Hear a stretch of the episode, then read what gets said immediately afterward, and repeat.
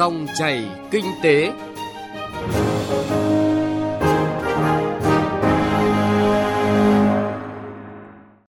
Xin chào quý vị và các bạn. Mời quý vị và các bạn cùng nghe dòng chảy kinh tế hôm nay với những nội dung chính sau đây. Tháo gỡ vướng mắc giải phóng mặt bằng trong giải ngân đầu tư công. Phỏng vấn ông Mai Xuân Liêm, Phó Chủ tịch Ủy ban nhân dân tỉnh Thanh Hóa về kinh nghiệm giải ngân đầu tư công của địa phương này. Dịch Covid-19 thúc đẩy nhanh hơn việc ứng dụng và phát triển kinh tế số ở Việt Nam. Nội dung này có trong chuyên mục Kinh tế số ở phần cuối chương trình. Mời quý vị và các bạn đón nghe. Trước khi đến với nội dung vừa giới thiệu, chúng tôi điểm một số thông tin kinh tế đáng chú ý. Sáng qua, Phòng Thương mại và Công nghiệp Việt Nam đã tổ chức lễ ra mắt Hội đồng Doanh nghiệp Việt Nam châu Âu nhằm thúc đẩy sự phát triển của doanh nghiệp hai bên trên cơ sở khai thác triệt để và tối đa cơ hội do Hiệp định Thương mại Tự do Việt Nam EU mang lại. Các doanh nghiệp sẽ được tư vấn, hỗ trợ kỹ thuật, cung cấp thông tin và những hỗ trợ cụ thể để giải quyết những khó khăn vướng mắc nảy sinh trong quan hệ kinh tế, từ đó giúp nâng cao quy mô giao thương, thúc đẩy hợp tác đầu tư, chuyển giao công nghệ. Tốc độ tăng trưởng xuất khẩu bình quân của Việt Nam sang thị trường ASEAN giai đoạn 2016-2020 ước tăng thấp, chỉ khoảng 5,2%. Đây là thông tin đáng chú ý trong báo cáo mới đây của ngành công thương. Theo báo cáo này, xuất khẩu của nước ta sang thị trường khu vực năm nay ước đạt 23,6 tỷ đô la Mỹ. Tổng kim ngạch thương mại giữa Việt Nam và các nước ASEAN ước đạt 55,8 tỷ đô la trong năm nay, chiếm 10,4% tổng kim ngạch xuất nhập khẩu của Việt Nam và đây là đối tác thương mại lớn thứ 5 của Việt Nam. Theo kế hoạch, thứ hai tuần sau, cảng quốc tế Cái Mép sẽ tiếp nhận một trong những tàu container lớn nhất thế giới hiện nay. Với sự kiện này, cảng Cái Mép trở thành một trong số 20 cảng trên thế giới có đủ năng lực tiếp nhận loại tàu hàng này. Theo đó, hàng hóa sẽ được trực tiếp bốc xếp lên các tàu mẹ kích cỡ lớn, đi thẳng đến các thị trường lớn như châu Âu và Mỹ mà không cần qua các cảng trung chuyển trong khu vực, giúp tiết kiệm chi phí logistics, giảm thời gian chuyên trở, tăng tính cạnh tranh, tận dụng tốt hơn cơ hội từ các hiệp định thương mại tự do như CPTPP và EVFTA. Ngân hàng Nhà nước vừa công bố một số kết quả chính về điều tra xu hướng kinh doanh của các tổ chức tín dụng trong quý 4 năm nay. Thanh khoản hệ thống ngân hàng được dự báo tiếp tục cải thiện trong những tháng cuối năm. Mặt bằng lãi suất thị trường được kỳ vọng sẽ giảm thêm bình quân khoảng 0,1 điểm phần trăm trong quý cuối năm.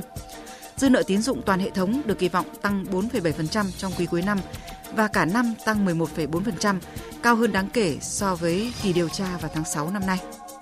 Thực hiện ý kiến chỉ đạo của Thủ tướng Chính phủ ngày 19 tháng 10 vừa qua, Tổng cục Dự trữ Nhà nước đã ngay lập tức ban hành các quy định giao Cục Dự trữ Nhà nước khu vực Nghệ Tĩnh, Bình Trị Tiên và Đà Nẵng khẩn trương triển khai xuất cấp 5.000 tấn gạo cho các tỉnh nhằm hỗ trợ cứu đói cho nhân dân vùng bị thiên tai mưa lũ. Mới đây, Ủy ban Thường vụ Quốc hội cũng đã ban hành nghị quyết số 1025 bổ sung hơn 270 tỷ đồng từ nguồn dự phòng ngân sách trung ương năm 2020 để mua bù 23.000 tấn gạo đã xuất cấp với mục đích là cứu trợ, viện trợ từ giữa năm ngoái đến giữa năm nay.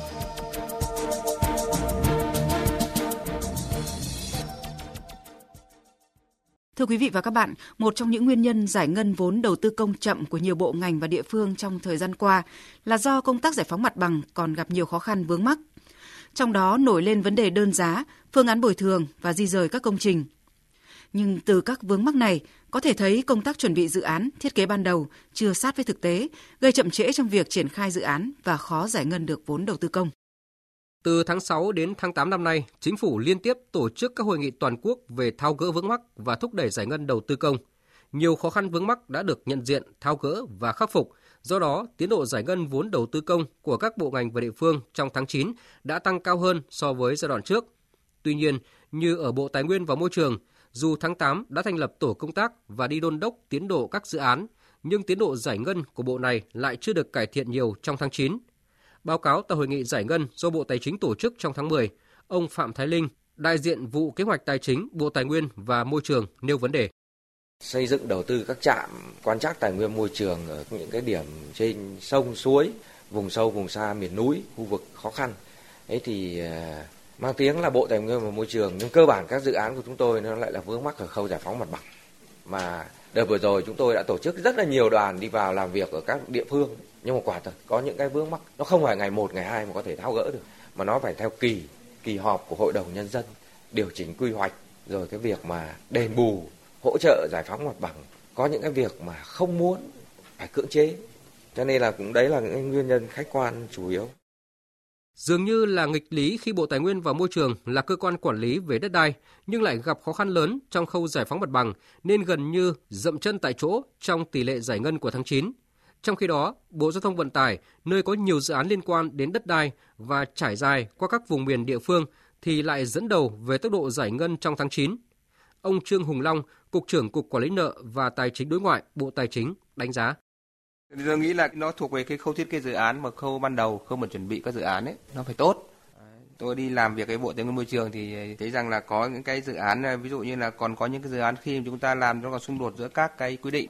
Cái dự án quan chắc mà nữa thì lại à, động chạm đến đường sông, đường thủy. Đấy, cái cần mà quan chắc thì nó phải dài 2 mét. Đại cái thế thì tức là nó xung đột giữa các luật pháp với nhau và chúng ta khi chúng ta thiết kế dự án chúng ta cũng không tính tới, chúng ta không xem hết tất cả các yếu tố liên quan đấy thì những các cái vướng mắc đó thì tôi nghĩ rằng là chính những vướng mắc đó nó cản trở cho quá trình triển khai cái đó thì nên là cố gắng làm sao cho nó chuẩn bị nó chu đáo thì tốt Thực tế tại nhiều địa phương cho thấy nhiều dự án đang đối mặt với việc dự án bị kéo dài do vướng mắc về giải phóng mặt bằng. Dự án phải xây dựng tái định cư trước rồi giải phóng mặt bằng thì dự án mới thông. Dự án xong rồi mà không có khu tái định cư, lúc đó lại làm lại thì rất khó. Ông Hồ Đức Phước, Tổng Kiểm toán Nhà nước nhìn nhận. Trong cái luật đầu tư công mới chúng ta đã có tiến bộ là tách cái phần chuẩn bị đầu tư nguồn vừa sang gói cổ là một phần riêng và chúng ta tách cái phần giải phóng mặt bằng đối với dự nhỏ án nhóm A ra một phần riêng tức là giống như cái thủ thiêm ấy. Bây giờ gọi của theo luật mới là bây giờ người ta tách ra, được tách ra thành hai phần. Thế nhưng mà đối với như ấm nhóm B, nhóm C thì lại không được tách. Mà không được tách thì chung một dự án. Mà chung một dự án ấy thì nó sẽ gây khó khăn khi phân bổ cái nguồn vốn và gây khó khăn khi chúng ta vay giải ngân. Mà công tác giải phóng mặt bằng là đòi hỏi phải đi trước một bước. Thì rõ ràng gói cầu đây cũng là một cái nút thắt mà tôi nghĩ là cũng cần phải điều chỉnh. Đại diện Kiểm toán nhà nước cũng đề xuất đối với công tác giải phóng mặt bằng cần tăng cường vai trò trách nhiệm của người đứng đầu, ban hành quy định phân bổ rõ trách nhiệm của các đơn vị liên quan trong công tác giải phóng mặt bằng. Hơn nữa, chỉ chọn nhà thầu khi đã đảm bảo không vướng mắc công tác giải phóng mặt bằng. Ông Ngô Tân Phượng, Giám đốc Sở Tài chính Bắc Ninh cho biết, tỉnh này đã đưa ra nhiều giải pháp trong đó tập trung đẩy mạnh công tác lập hồ sơ, phê duyệt và tổ chức đền bù giải phóng mặt bằng để có mặt bằng sạch cho các nhà thầu thi công. Còn đối với các dự án đầu tư công đã triển khai nhưng đang vướng mắc giải phóng mặt bằng thì không còn cách nào khác là cần tăng cường phối hợp giữa chủ đầu tư, đơn vị thi công và các sở ban ngành, chính quyền sở tại để tích cực tháo gỡ vướng mắc phát sinh. Có như vậy mới tăng được tiến độ thi công và giải ngân vốn đầu tư công trong những tháng còn lại của năm nay.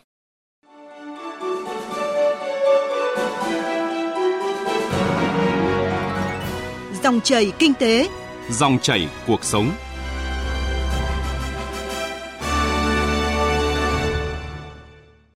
Thưa quý vị và các bạn, Thanh Hóa là một tỉnh luôn nằm trong nhóm đầu các tỉnh, thành phố trong cả nước có tỷ lệ giải ngân vốn đầu tư công cao.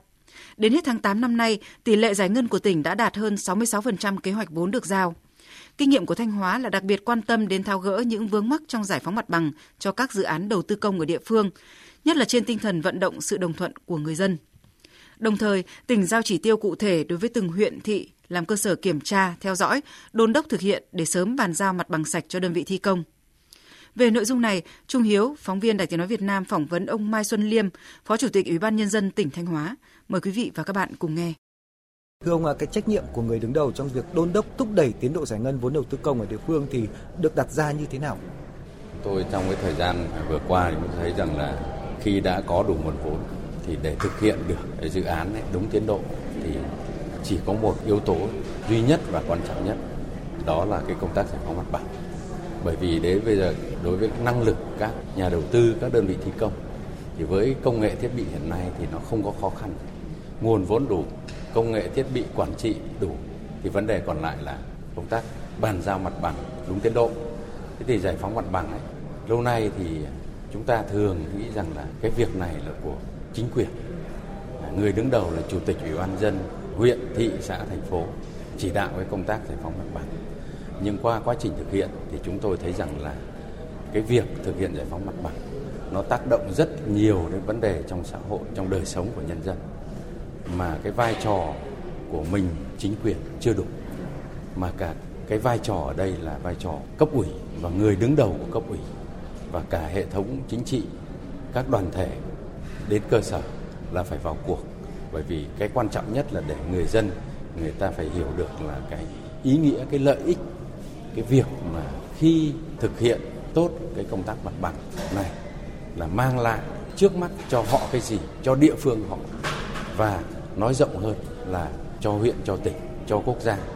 Thì điều đó thì vai trò của mình chính quyền địa phương chúng tôi xác định là chưa thể à, thực hiện đủ được. Mà cái vai trò ở đây là của cấp ủy cả hệ thống vào cuộc à, và điều này ấy, ở thanh hóa thì yêu cầu của đồng chí bí thư tỉnh ủy của cả ban chấp hành đảng bộ tỉnh là việc giải phóng mặt bằng này các đồng chí bí thư không đứng ngoài cuộc mà phải trực tiếp chỉ đạo và cũng chịu trách nhiệm trước ban chấp hành đảng bộ tỉnh. Bên cạnh đó thì để mà tháo gỡ cái vướng mắc trong giải phóng mặt bằng thì à, theo ông cái điều quan trọng là gì?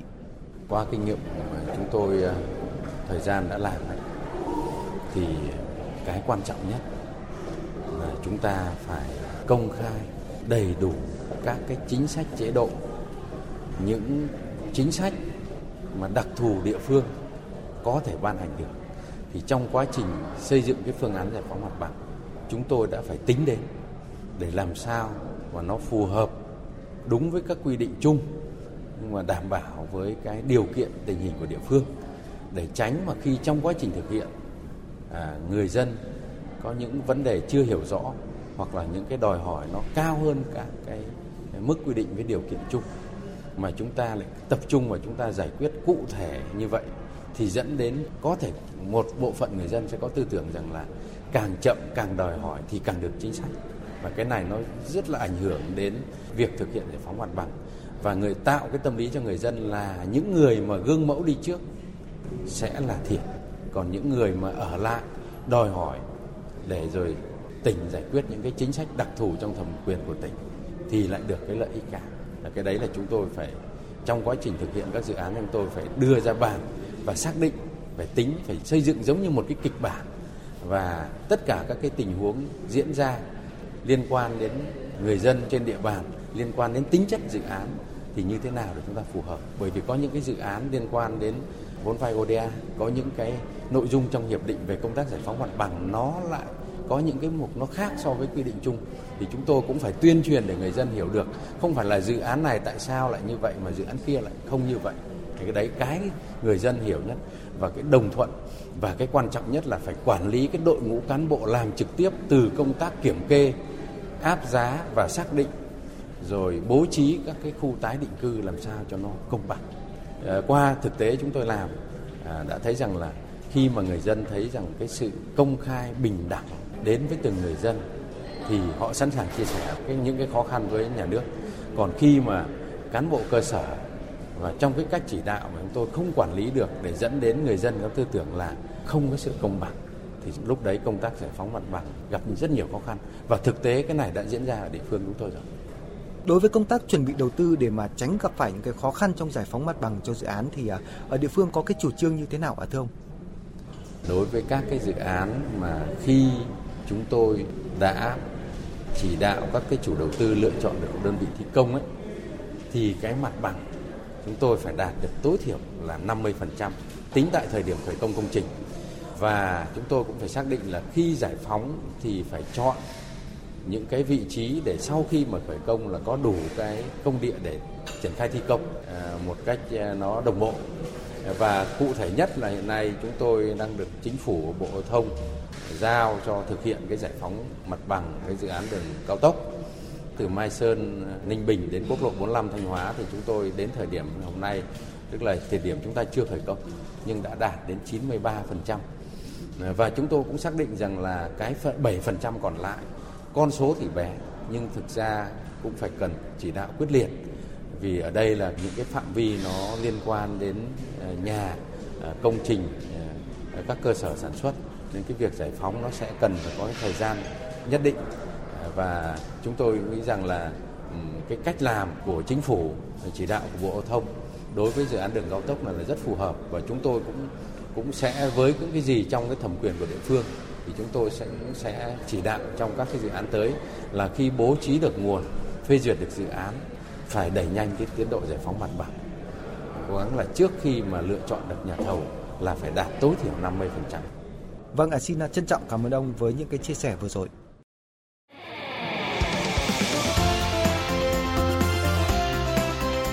Kinh tế số